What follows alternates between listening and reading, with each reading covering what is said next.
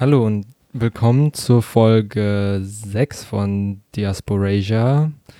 Heute wollen wir darüber sprechen, was es heißt, aus diasporischer Sicht äh, RevolutionärInnen zu sein, was rum die Sachen, die wir machen, politisch sind und äh, ein bisschen was, was wir in der ersten Folge, in der Einleitungsfolge schon angerissen haben, auszuführen. Und wir sprechen heute auch über MeToo.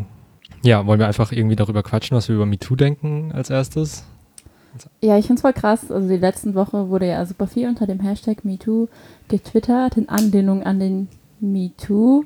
Bestimmt hört man das nicht bei meiner Aussprache, dass es zwei verschiedene Wörter sind. Also einmal MeToo mit T-O-O und das andere MeToo mit T-W-O, wo es jetzt gerade darum geht, ähm, Rassismus in Deutschland sichtbar zu machen.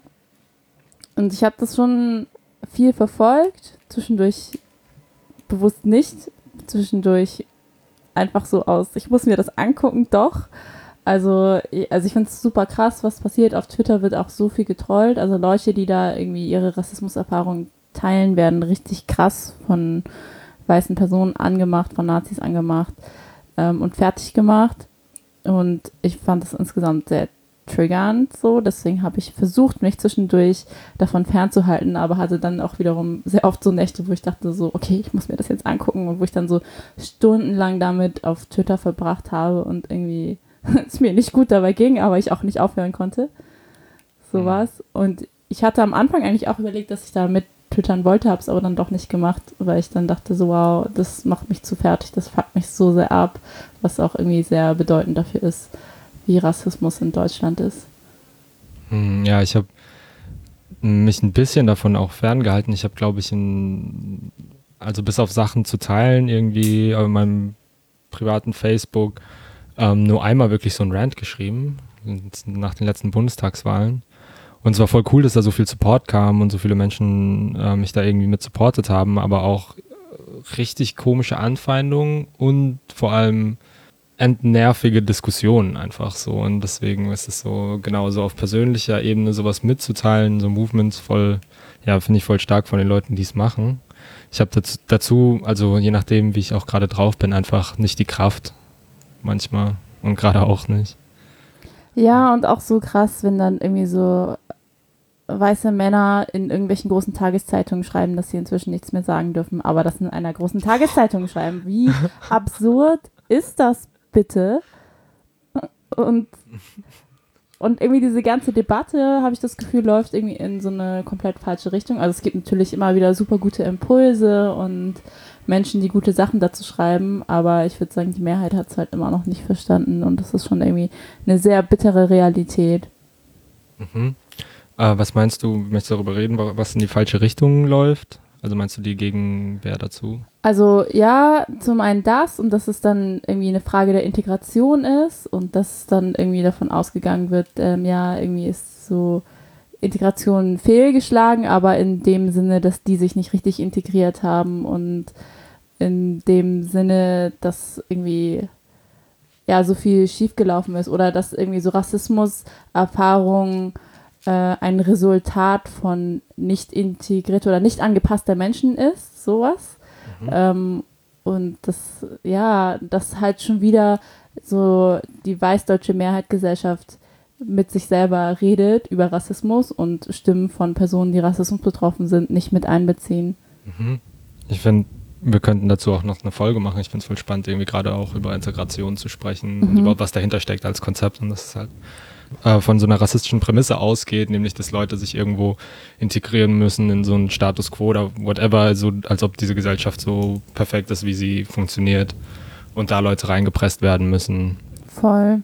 Genau, aber was ich mir dazu auch gedacht habe, und es ist ja quasi diese bestimmten Schritte, die wir in Movements gehen können ähm, oder die gegangen werden, eben auch so Alternativen als Instrument gegen so eine Sache, als Waffe auch irgendwie vielleicht Alternativen aufzubauen, sich aufzubauen, das ist halt ein erster Schritt ist, so ein Consciousness Raising quasi, was wir, glaube ich, mit diesem Podcast auch viel versuchen anzusprechen, quasi was die Zustände sind, die einen stören.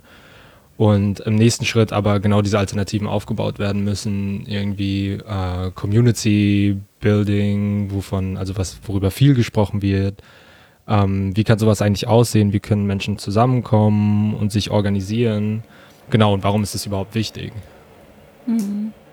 Ja, weil du ja vorhin auch von dem Wort revolutionär gesprochen hast. Ich finde das voll interessant, weil eigentlich hätte ich das so, oder bevor ich dich kennengelernt habe, habe ich das überhaupt nicht in meinem normalen Sprachgebrauch benutzt mhm. oder ich hätte mich auch nie so bezeichnet und dann irgendwann, keine Ahnung, haben wir uns unterhalten und du meintest irgendwas, dass du irgendwas revolutionär findest, was ich mache oder mein Mindset oder mein, wie ich mhm. Politik mache oder mich verhalte.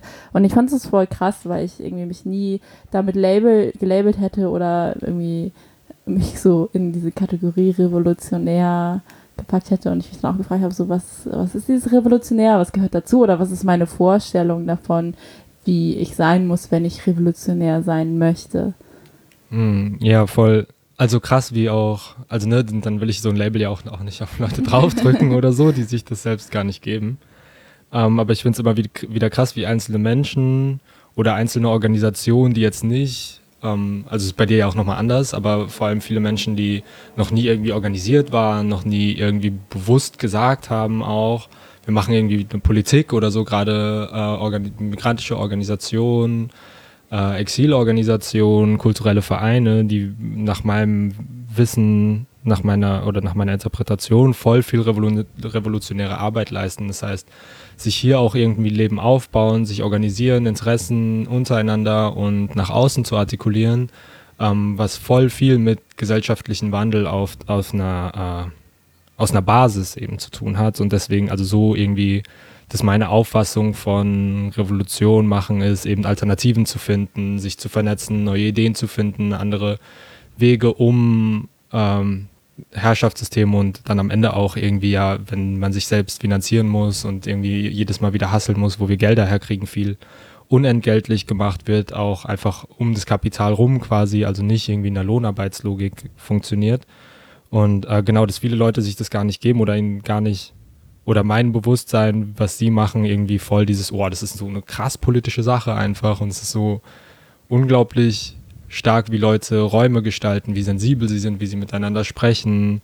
Hier in Deutschland zu leben, wo so Alternativen halt auch krass wenig sind und super, also wir reden ja auch öfter darüber, wie schwierig es ist, Alternativen zu finden und äh, Spaces, die cool sind.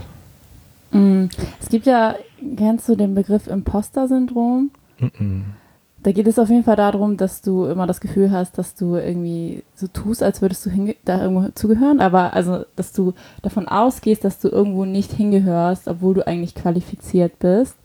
In der letzten ähm, Podcast-Folge von Rise and Shine, da geht es um sozialen Aufstieg, da haben die auf jeden Fall auch ein bisschen drüber geredet, wie das bei denen so war, dass die ähm, eben aus einer aus ArbeiterInnenfamilien kommen und dann ähm, ja sich so in akademischen Kreisen sehr oft wie Imposter gefühlt haben, also also als würden sie wirklich da nicht hingehören. Und ich kenne das auch voll, also ich kann mich da so oft wiederfinden, erstens als eine Person, die weiblich sozialisiert wurde und dann eben auch eine, als eine Person, die irgendwie nicht in der Familie politisiert wurde oder irgendwie da so einen Grundschatz an Wissen mit gebracht hat und dann irgendwie selber also in politische Kontexte gegangen ist, ohne viel Vorwissen zu haben und dann ähm, auch sehr oft irgendwie als wenig politisch angesehen wird aufgrund verschiedener Eigenschaften wie zum Beispiel POC sein, insbesondere asiatisch sein mhm. und dann als weiblich gelesen werden. Und dass ich dann sehr oft das Gefühl habe, selbst wenn ich irgendwie so Politik mache oder das Gefühl habe, ich mache auch irgendwie so krasse Sachen, ich mache sehr radikale Politik, dass ich immer das Gefühl habe, ähm, dass ich doch irgendwie so ein Imposter bin, dass ich so tue, als würde ich da irgendwie hingehören, aber ich, eigentlich gehöre ich da nicht hin und ich betrüge jetzt irgendwie so Leute, indem ich irgendwie mir den Space nehme und äh, so, so tue, als sei das mein Space, aber eigentlich wäre es das nicht. Mhm.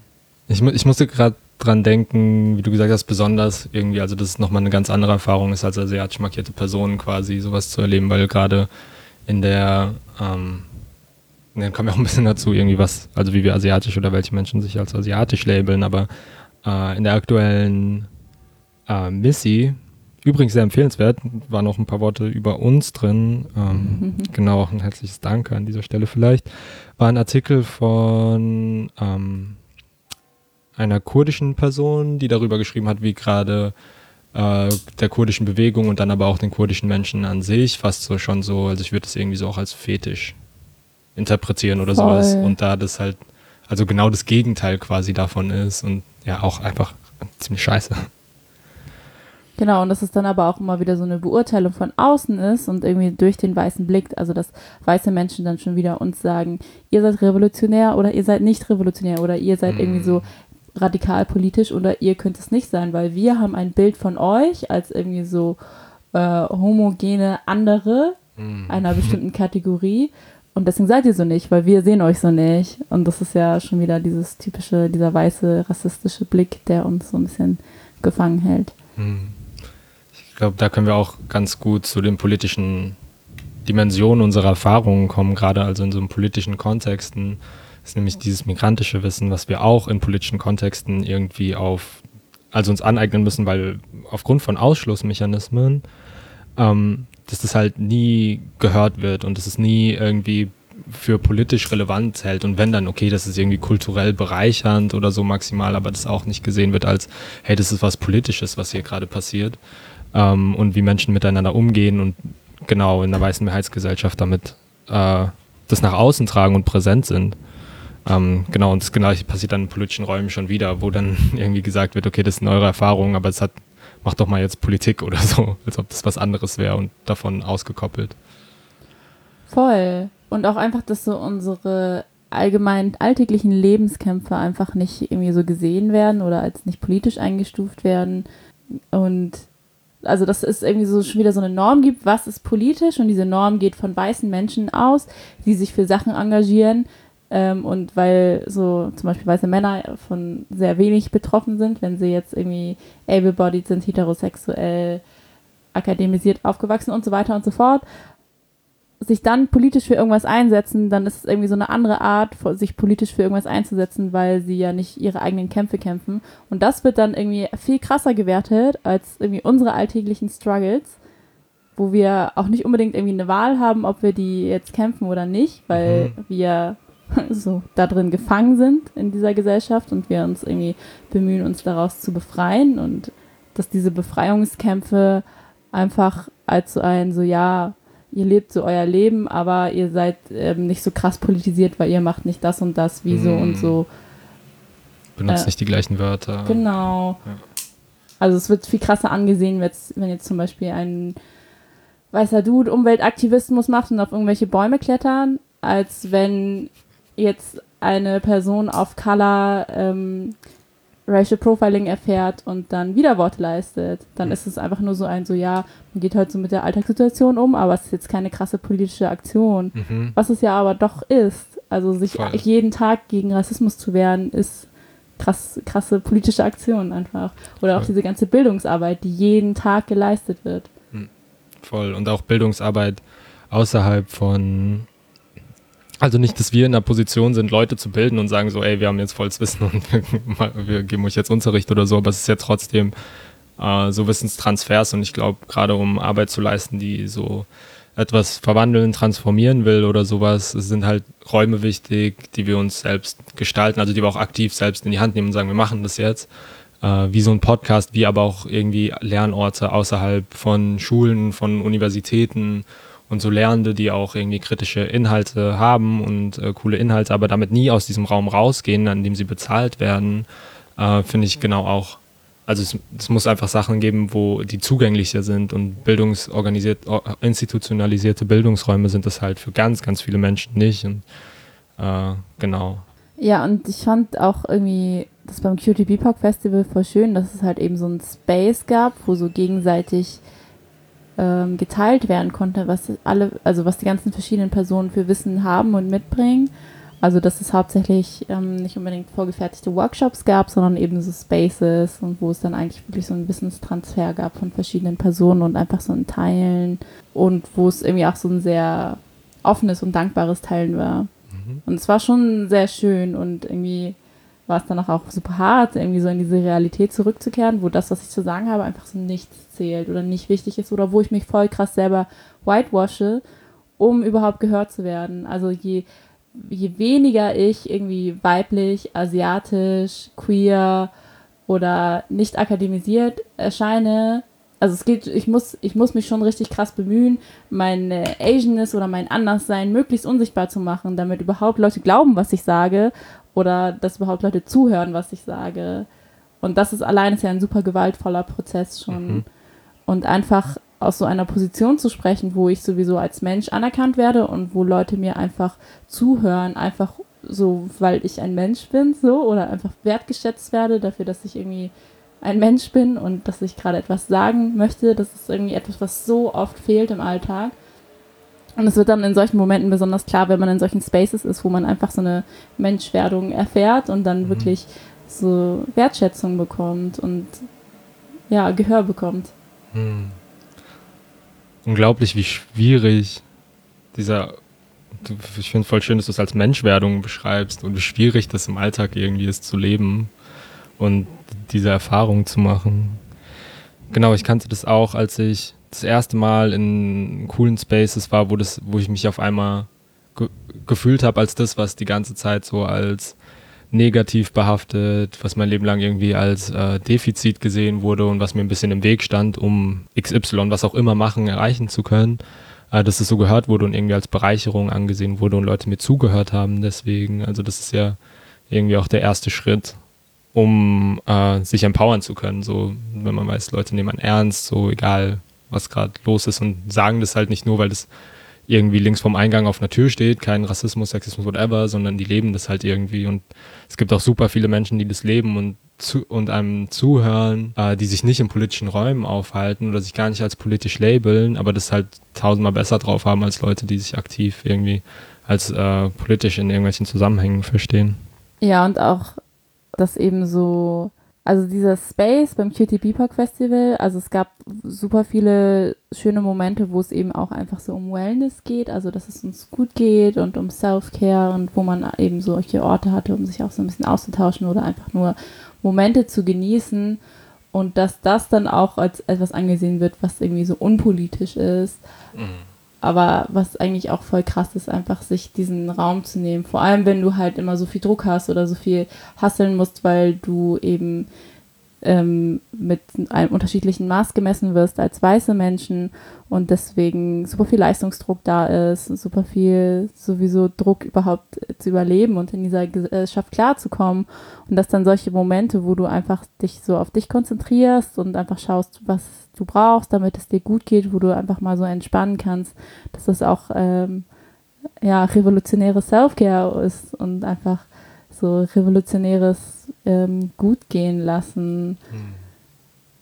Und dass das auch etwas ist, was irgendwie nicht gesehen oder anerkannt wird. Also ich habe zum Beispiel echt immer so Horrorvorstellungen davon in meinem Kopf, dass Leute denken, dass ich faul bin oder dass meine Eltern mir sagen, dass ich faul bin. Das war auch immer so, ein, so eine Sache, so auf keinen Fall faul sein. Wenn Leute sagen, dass ich faul bin, wenn ich gerade irgendwie so irgendwo chille, dann bin ich immer richtig allergisch darauf weil, keine Ahnung, irgendwie ist, bin ich die ganze Zeit so überarbeitet und so am struggeln und ich habe das Gefühl, es wird nicht gesehen. Aber wenn ich dann mich irgendwie so zehn Minuten irgendwo hinsetze und chille, dann ist es gleich sofort, wieso arbeitest du nicht? Du bist so mm. faul. Und auch so eine Sache von, dass man immer so als die angesehen wird, die irgendwie den Sozialstaat ausnutzt, die anderen Leuten zur Last fällt, dass das so krass internalisiert ist, dass man sich die ganze Zeit darum bemühen muss, auf keinen Fall diese Person zu sein und auf jeden Fall für sich selbst aufzukommen, irgendwie so viel zu arbeiten, irgendwie niemanden zur Last zu fallen, dass niemand dieses Argument benutzen kann, ja, du hast ja oder irgendwie sowas, dass das super schwierig ist, das auch einfach mal zu machen und zu sagen, so, es steht mir zu. Es gibt so viele weiße Personen, die machen das und die haben kein schlechtes Gewissen damit und ich habe da so viele Probleme mit und deswegen, ja, ist es vielleicht auch gut, das einfach mal zu machen.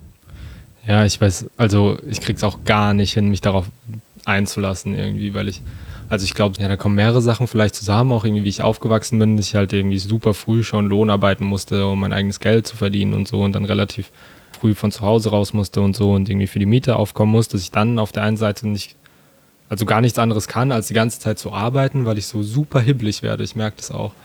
Ähm, aber ein Großteil davon echt dieses, ja, okay, du machst ja nichts und so die Angst haben, die Angst als faul gelabelt zu werden. Ähm, mir da voll im Weg steht und ich kann das bis heute auch nicht. Und wenn ich mir mal einen Tag frei nehmen will, die Woche oder so, dann geht's mir dann super komisch. Ich kann nicht lernen, irgendwie abzuschalten. Oder die ersten Tage, wenn ich irgendwo wegfahre und eigentlich gar nichts zu tun habe oder zu, nichts zu tun haben sollte, dass ich mir trotzdem irgendwie mich wieder an die E-Mails mache oder sowas. Das ist halt, ich fühle mich komisch und hibbelig und weiß die ganze Zeit, dass ich es lernen muss, aber ich fange auch irgendwie nicht an, das zu lernen, so nichts zu machen. Vielleicht sollten wir mal so radikales Faulsein lernen. Hm. Netflixen. sollten wir ein Konzept aufstellen, radikales Faulsein. Nein, vielleicht sollten wir kein Konzept aufstellen, dann ist es schon wieder zu viel Arbeit. Übrigens zu nichts machen, eigentlich darf man auch nichts, nicht sagen nichts machen, weil eigentlich macht man ja immer was. True, ja. Das ist auch so richtig Klar. krass negativ bewertet. Ja, voll. Ja, vielleicht ist es auch dieses Internalisierte, ne, dass ich mir denke, so ich mache da nichts, aber das ist ja nicht. Also, ja. Ich meine, man gesagt. überlebt, das ist auch was machen. Oder man. ja. Wirklich. Voll Urlaubskonzepte schreiben. Hm. Ich habe letztens mit einer anderen Person drüber gesprochen. Ich weiß nicht, wie es dir damit geht, äh, wegzufahren auf ähm, politische Sachen. Also du hast jetzt voll viel Gutes auch vom oder voll viel Schönes vom QTB-Pock erzählt, aber so generell hast du das Gefühl, wenn du dich in Spaces begibst, die so einen Anspruch haben, irgendwie Sachen neu zu denken ähm, und es jetzt nicht so ein Arbeitskongress ist, sondern eher so festivalmäßig oder so, dass du dann abschalten kannst? Nee. Also abschalten funktioniert auf jeden Fall nicht. Aber es ist trotzdem voll bereichernd oder es gibt mir trotzdem Energie, auch wenn es super anstrengend ist, je nachdem. Ich habe mich diesmal echt so ein bisschen zurückgehalten, was Aufgaben angeht, weil das letzte Mal als ich auf so einem POC-Festival war, habe ich krass viele Aufgaben übernommen. Also es sind ja meistens so Do-it-yourself-Festivals, wo Leute immer irgendwas machen, wie putzen, kochen, Awareness und so weiter. Und ich habe mich bei der letzten Sache so krass überarbeitet und ich war so fertig. Deswegen dachte ich, lasse ich, also nehme ich mich diesmal ein bisschen zurück, mhm. was auf jeden Fall ganz gut war, wo ich aber auch ein schlechtes Gewissen hatte, das so zu machen. Aber dadurch ging es mir insgesamt auf jeden Fall besser und ich konnte auch Sachen viel besser aufnehmen weil es sind ja einfach so emotionale Sachen. Es wird so viel verarbeitet, so viel angestoßen und dann merkt man manchmal auch erst, okay, ich habe jetzt überhaupt erst diesen Space, verletzlich zu sein. Ich habe überhaupt jetzt erst diesen Space, um so gewisse Gefühle rauszulassen und auch zu merken, was meine Wunden sind. Also ich hatte echt so Momente, wo wir über so Sachen geredet haben und ich dann angefangen habe zu weinen und wo ich dann gemerkt habe, so, oha, okay, mir war gar nicht klar, dass irgendwie dieses Thema so krass für mich ist oder dass da irgendwie so eine Verletzung da ist und dass das irgendwie so ein Zeichen für mich war, da muss ich vielleicht nochmal dran arbeiten oder mich damit beschäftigen, um es irgendwie verarbeiten zu können. Und das Ganze ist halt super anstrengend. Das heißt, es ist nicht so wirklich Entspannungs-, Erholungs-, irgendwas, aber trotzdem super kraftvoll und super stärkend. Aber es ist jetzt nicht wie so ein Strandurlaub oder so. Mhm. Also Leute, gebt uns bitte Strandurlaub aus. Wir brauchen das. Ja, gesponserter Urlaub. Mit, mit Kokosnüssen. Kokoswasser trinken. ähm, genau.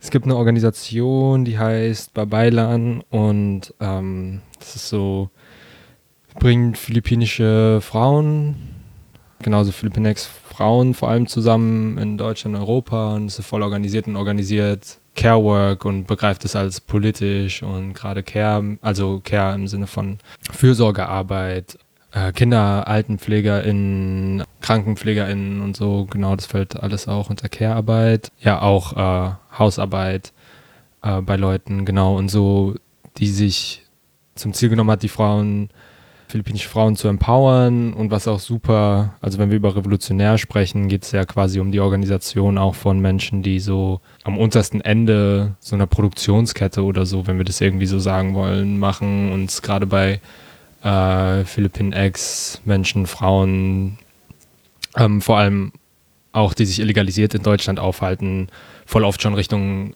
Richtung Menschenhandel gehen kann, wenn Leute für ihre Lohnarbeit super, super wenig entlohnt werden, das Haus nicht verlassen dürfen, voll oft Menschen richtig, richtig schlimm mit denen umgehen. Es gibt da einen ganz coolen Doku, einen kurzen Doku-Film. Ich weiß gar nicht, ob ich den noch finde, aber ich frage nochmal nach. Und der geht so zehn Minuten lang und es ist super informativ und wenn man sich das anguckt, wird einem die politische Dimension klar, auf der bei so Organisationen wie bei Beilan äh, arbeiten. Genau, aber auch hier in Frankfurt gibt es ja äh, Donja Carmen, als Organisation, die äh, sich für die Rechte von Sexarbeiterinnen stark macht. Genau, so Sachen, die aus Vernetzungstreffen oder sowas voll oft auch rausfallen, äh, denen politisch sein. Also die einem nicht als erstes in den Sinn kommen, wenn es um politische Organisationsformen gibt oder sowas, aber super krasse Arbeit machen. Ja, ich finde das auch immer voll krass, wenn es eben um so Frauenorganisationen geht. geht. Das ist ähm, denen auch sehr oft abgesprochen wird, ähm, so eine bestimmte Radikalität zu haben oder dass sie politisch nicht ernst genommen werden, was ja auch irgendwie voll viel mit Sexismus natürlich zu tun hat, aber es ist halt auch irgendwie so eine Sache von Frauen, die als revolutionär angesehen werden, sind nie Frauen, die sehr feminin performen, sondern es sind immer Frauen, die sich an Maskulinitätsvorstellungen anpassen und das ist auch so eine super problematische Sache einfach. Ähm, und auch so eine super problematische Sache innerhalb von Feminismus, dass eben, genau, also Femininität als etwas Schlechtes angesehen wird und dass eben Personen, die besonders feminin wahrgenommen werden, ähm, als unpolitisch wahrgenommen werden. Und das finde ich auch voll krass, weil es dann auch irgendwie so ein äh, internalisierten Selbsthass fördert, würde ich sagen. Ich finde das auch super schwierig, auch so im Bereich von Queerness, irgendwie als non-binary Person, aber irgendwie so auch Femme zu performen und irgendwie das okay zu finden oder nicht so maskulin performen zu müssen und dann trotzdem irgendwie dafür anerkannt zu werden, eben nicht binär zu sein oder eben sich nicht als Frau zu identifizieren, obwohl man sehr oft so eingestuft wird. Also nicht, nicht so offensichtlich queer zu sein. Das ist auch noch so eine Sache. Voll. Also genau, wir, wir haben am Anfang oder sprechen immer wieder über äh, Radikalität, RevolutionärInnen und so. Und also um vielleicht auch das explizit zu sagen, so dass es nicht. Also weil viele ja dieses Bild im Kopf haben, irgendwelche Leute laufen mit Waffen in der Hand rum und machen halt irgendwie militante Revolution oder so, aber es ist ja vollkommen, also es funktioniert nicht und so sieht nicht Revolution aus, sondern eher queer und auf Color ähm, Sichtbarkeiten, Organisationsformen auf sich aufpassen, sowas und genau das mit den Waffen haben Leute in den 70ern probiert und also funktioniert halt hier nicht einfach. Genau, um das, dieses was auch voll oft in politischen Räumen reproduziert wird, so makrige Mobi, also Mobilisierung für Veranstaltungen, Events, Demonstrationen oder so, die super unzugänglich sind, gerade für genau Menschen, über die wir die ganze Zeit sprechen, auch für uns irgendwie. Mir ist gerade noch eine Sache eingefallen. Ähm, okay, jetzt jumpe ich so ein bisschen zurück, aber kennst du Rest for Resistance? Ich glaube, mir hat schon mal eine Person davon erzählt, aber ich weiß Auf nicht. Auf jeden mehr. Fall ist das so eine Plattform, wo es super viel äh, Material irgendwie gibt, auch zum Thema Mental Health, Self-Care, so, nee, politische Sachen. Und Restful Resistant ist einfach so perfekt. so, dass man eben auch einfach auf sich aufpassen muss und dass es eben halt super viel so Aktivismus-Burnout gibt. Ich glaube, Noah So hat auch irgendwie was zu so AktivistInnen-Burnout veröffentlicht.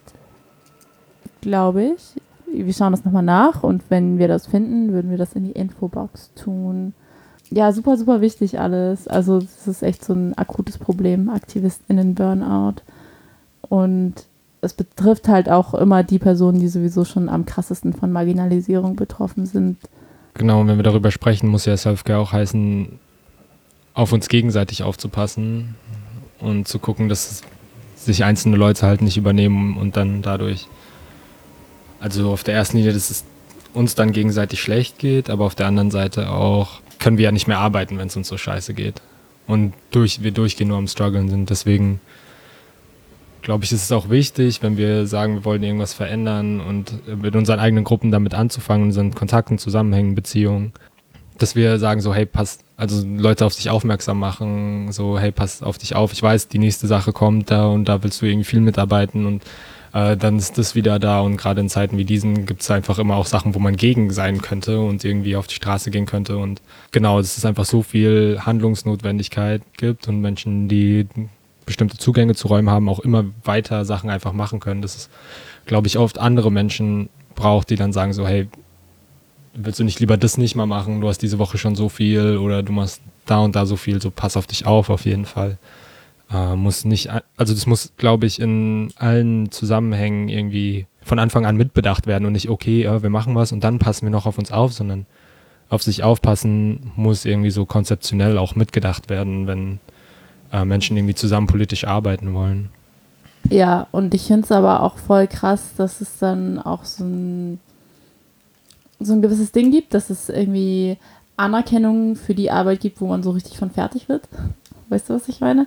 Also, dass du zum Beispiel, wenn du krass überarbeitet bist, weil du an so und so Projekt arbeitest und das dann irgendwie Leuten erzählst, dann irgendwie so voll auf die Reaktion bekommst, wow, voll krass. Also ich habe das Gefühl, dass es voll Mhm. oft irgendwie so ähm, fertig sein oder Burnout so ein Indikator dafür ist, wie gut ein Projekt ist, Mhm. tatsächlich.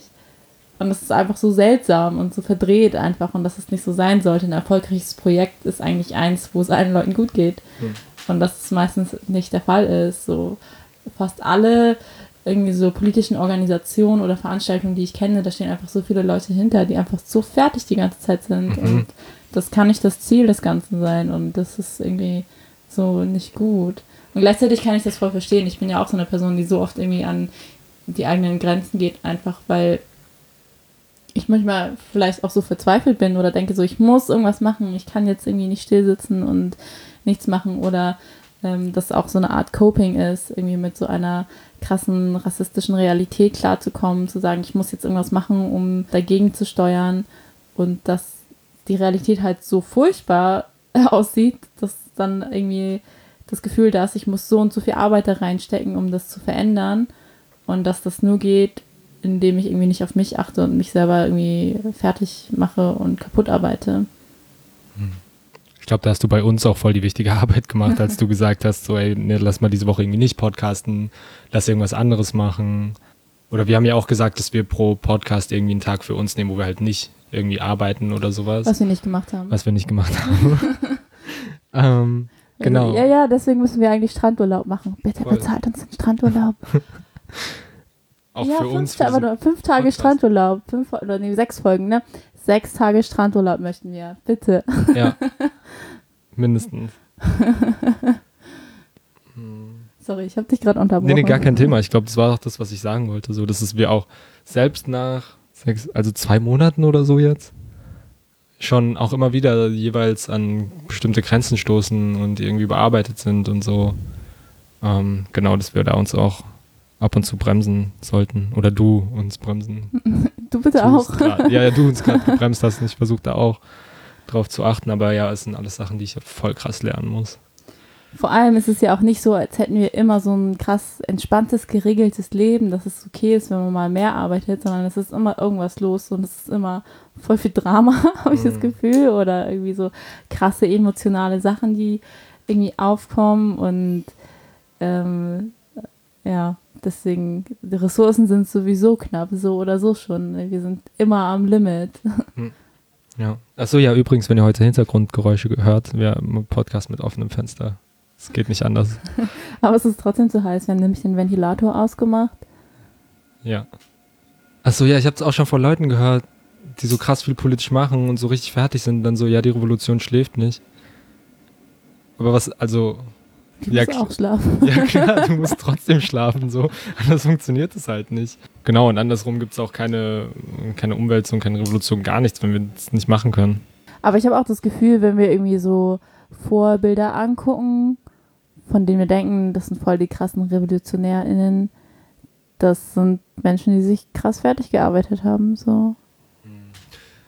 Ja, aber ich glaube, das kann man ja trotzdem noch in einem Rahmen machen, in dem es einem selbst möglich ist, handlungsfähig und okay zu bleiben vielleicht. Also es gibt ja keine Garantie irgendwie gerade, glaube ich, wenn man, und es hat unsere Generation aufgrund der Arbeit von Generationen davor einfach so ein krasses Vokabular für Ausgrenzungsmechanismen, die es früher, was es früher gar nicht gab, irgendwie gerade in POC-Kontexten, dass viele Sachen angesprochen werden können oder für viele Wörter gefunden würden, für viele Schmerzerfahrungen, die vorher einfach sich, also ich weiß gar nicht, wie das wäre, oder ja, ich weiß ja schon, wie es ist, weil ich früher auch für Sachen keine Wörter hatte, die ich irgendwie erlebt habe, als ich aufgewachsen bin, aber gerade wenn man so alles, was einem tagtäglich passiert, wenn Diskriminierung passiert, auf einmal labeln kann und dafür Wörter hat und dann aber auch noch versteht, auf was für einer strukturellen Ebene pass das passiert und welche ähm, gesellschaftlichen Zustände eben diese Identitäten, diese Diskriminierung hervorbringen überhaupt, dass es einen von Grund auf fertig macht schon, irgendwie äh, da aware zu sein und das im Kopf zu haben, so was, was für eine Dimension, das ist halt nicht einfach nur mal ein Kommentar, ist nur ein Geschubse, nur eine Kontrolle, sondern genau, dass es super schwierig ist, damit klarzukommen. Es gibt ja auch viele Leute, die dann gar nicht mehr arbeiten können einfach, Und was ich auch vollkommen verstehen kann. Deswegen müssen wir als Bewegung Mechanismen finden, wie wir arbeitsfähig bleiben und auf uns aufpassen.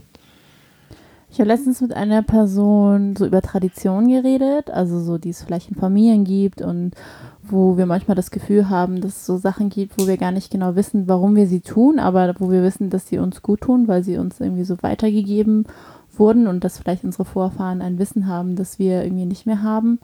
Aber dass es halt voll schwierig ist, wenn man irgendwie so als queere Person, vielleicht auch als queere Person of Color in so Kontexten aufwächst, wo Familie toxisch ist und einem irgendwie nicht gut tut und ähm, dass dann wir ja voll häufig auch von unserer Herkunftsfamilie sprechen, von unserer Wahlfamilie. Und dass unsere Wahlfamilie ja auch irgendwie unsere politischen MitstreiterInnen sind. Und dass unsere Vorfahren in dem Sinne vielleicht auch einfach die politischen MitstreiterInnen sind, die vor uns kamen. Und dass das dann irgendwie unsere Tradition oder unsere Legacy ist, quasi, die wir irgendwie fortführen ähm, weiterentwickeln und ähm, verändern, aufgreifen, wo wir diese Ressourcen nutzen können und einfach irgendwie sowas haben, was uns irgendwie gut tut und weiterbringt und hilft und irgendwie etwas ist, was irgendwie Generationen vor uns gemacht haben, um zukünftigen Generationen zu helfen, einfach auch mit so einem Gedanken und das ist ja irgendwie auch so Familie und Caring. Genau, und gerade in einem Kontext von, also ich jetzt mit dem weißen Elternteil auch, auf der einen Seite habe ich so dieses Gefühl, dass ich manche Sachen aufgrund, weil ich, also weil ich vielleicht mal an eine Zutat nicht rankomme oder weil ich äh, Sachen dann anders gelernt habe, wenn es um Kochen geht, aber auch um, ja genau, Tradition, Lieder, Feiern mit der Familie. Dass ich mir immer denke, oh, das ist nicht mehr so, wie sich irgendwie das meine Vorfahren gedacht haben oder sowas jetzt, aber es ist ja auch, also Kultur ist ja was Dynamisches auch und es finden Übersetzungen statt und gerade irgendwie so mit, also wenn wir irgendwie als Identitäten als Hy Hybrid, also als äh, ja genau nicht eindimensional und veränderbar, dynamisch nachdenken. Das ist ja immer das ist ein vollkommen normaler Prozess ist, der passiert und der immer passiert ist und der auch in der Entstehungsphase von bestimmten Traditionen passiert ist und da keine Essenz hintersteckt, die dann so so und so muss es sein, sonst ist es das nicht, sondern äh, genau veränderbar und dynamisch sein kann. Und ich glaube, daran muss ich mich immer immer wieder in, erinnern auch. Das ist was ich mache ja auch. Du hast es ähm, als wir gesprochen haben, ja auch als so Creating Traditions beschrieben, ähm, dass es Teil davon ist. Da machen wir übrigens auch noch eine extra Folge zu. Das ist auf jeden Fall schon in Planung. Entschuldigung für das Stifteklackern, die ganze Folge. Ich glaube nicht, dass wir das alles rausnehmen können. Ich weiß nicht, ich kann nicht aufhören, mit diesem Panda-Stift zu spielen. Ja, ich habe Kruse einen Panda-Stift geschenkt. Und da gibt es so ganz viele verschiedene Farben. Also so ein Mehrfarbenstift. Und man kann ganz viel damit rumspielen. sehr gefährlich beim Podcasten. Okay, dann wäre es das jetzt erstmal für diese Folge. Wieder eine kürzere Folge, weil zu heiß. ähm, wir melden uns dann in zwei Wochen, nach zwei Wochen erst wieder, glaube ich, weil wir nicht am gleichen Ort sind mhm. ähm, und deswegen nicht podcasten können. Aber ja, wenn ihr sonst Content wollt, folgt uns auf Instagram, liked uns auf Facebook, wenn ihr es noch nicht gemacht habt. Ihr könnt auch ähm, uns finanziell unterstützen auf Patreon. Die ganzen Infosachen findet ihr in unserer Infobox und ihr könnt uns natürlich E-Mails schreiben an diasporasia at riseup.net. Mhm. Um nochmal zu sagen, was mit dem Patreon-Geld eigentlich passiert. Also wir kriegen ja keine Aufwandsentschädigung hierfür oder so, sondern es fließt alles irgendwie wieder zurück in den Podcast. Danke an die Leute, die gespendet haben, weil jetzt ab diesem Monat sind wir wieder auf also nicht mehr Minus, glaube ich, mit dem Podcast. Das ist ganz cool ist. Vielen Dank auf jeden Fall. Ja, wir haben uns nämlich äh, zwei Mikros besorgt und jetzt noch so ein Mikrofonständer und so ein Puschel, nicht so ein Puschel, so ein Schaumstoff-Mikroschutzteil. Ihr seht, wir sind super professionell. Wir wissen, wie sowas heißt. genau. Weil wir diese eine Folge hatten, wo es so richtig schlimme P und Pf Laute gab. Ähm, und ja, ist alles so ein bisschen provisorisch, aber wir wollen auf jeden Fall so ein richtiges Teil haben, deswegen haben wir sowas bestellt. genau. Bis dann. Bis dann.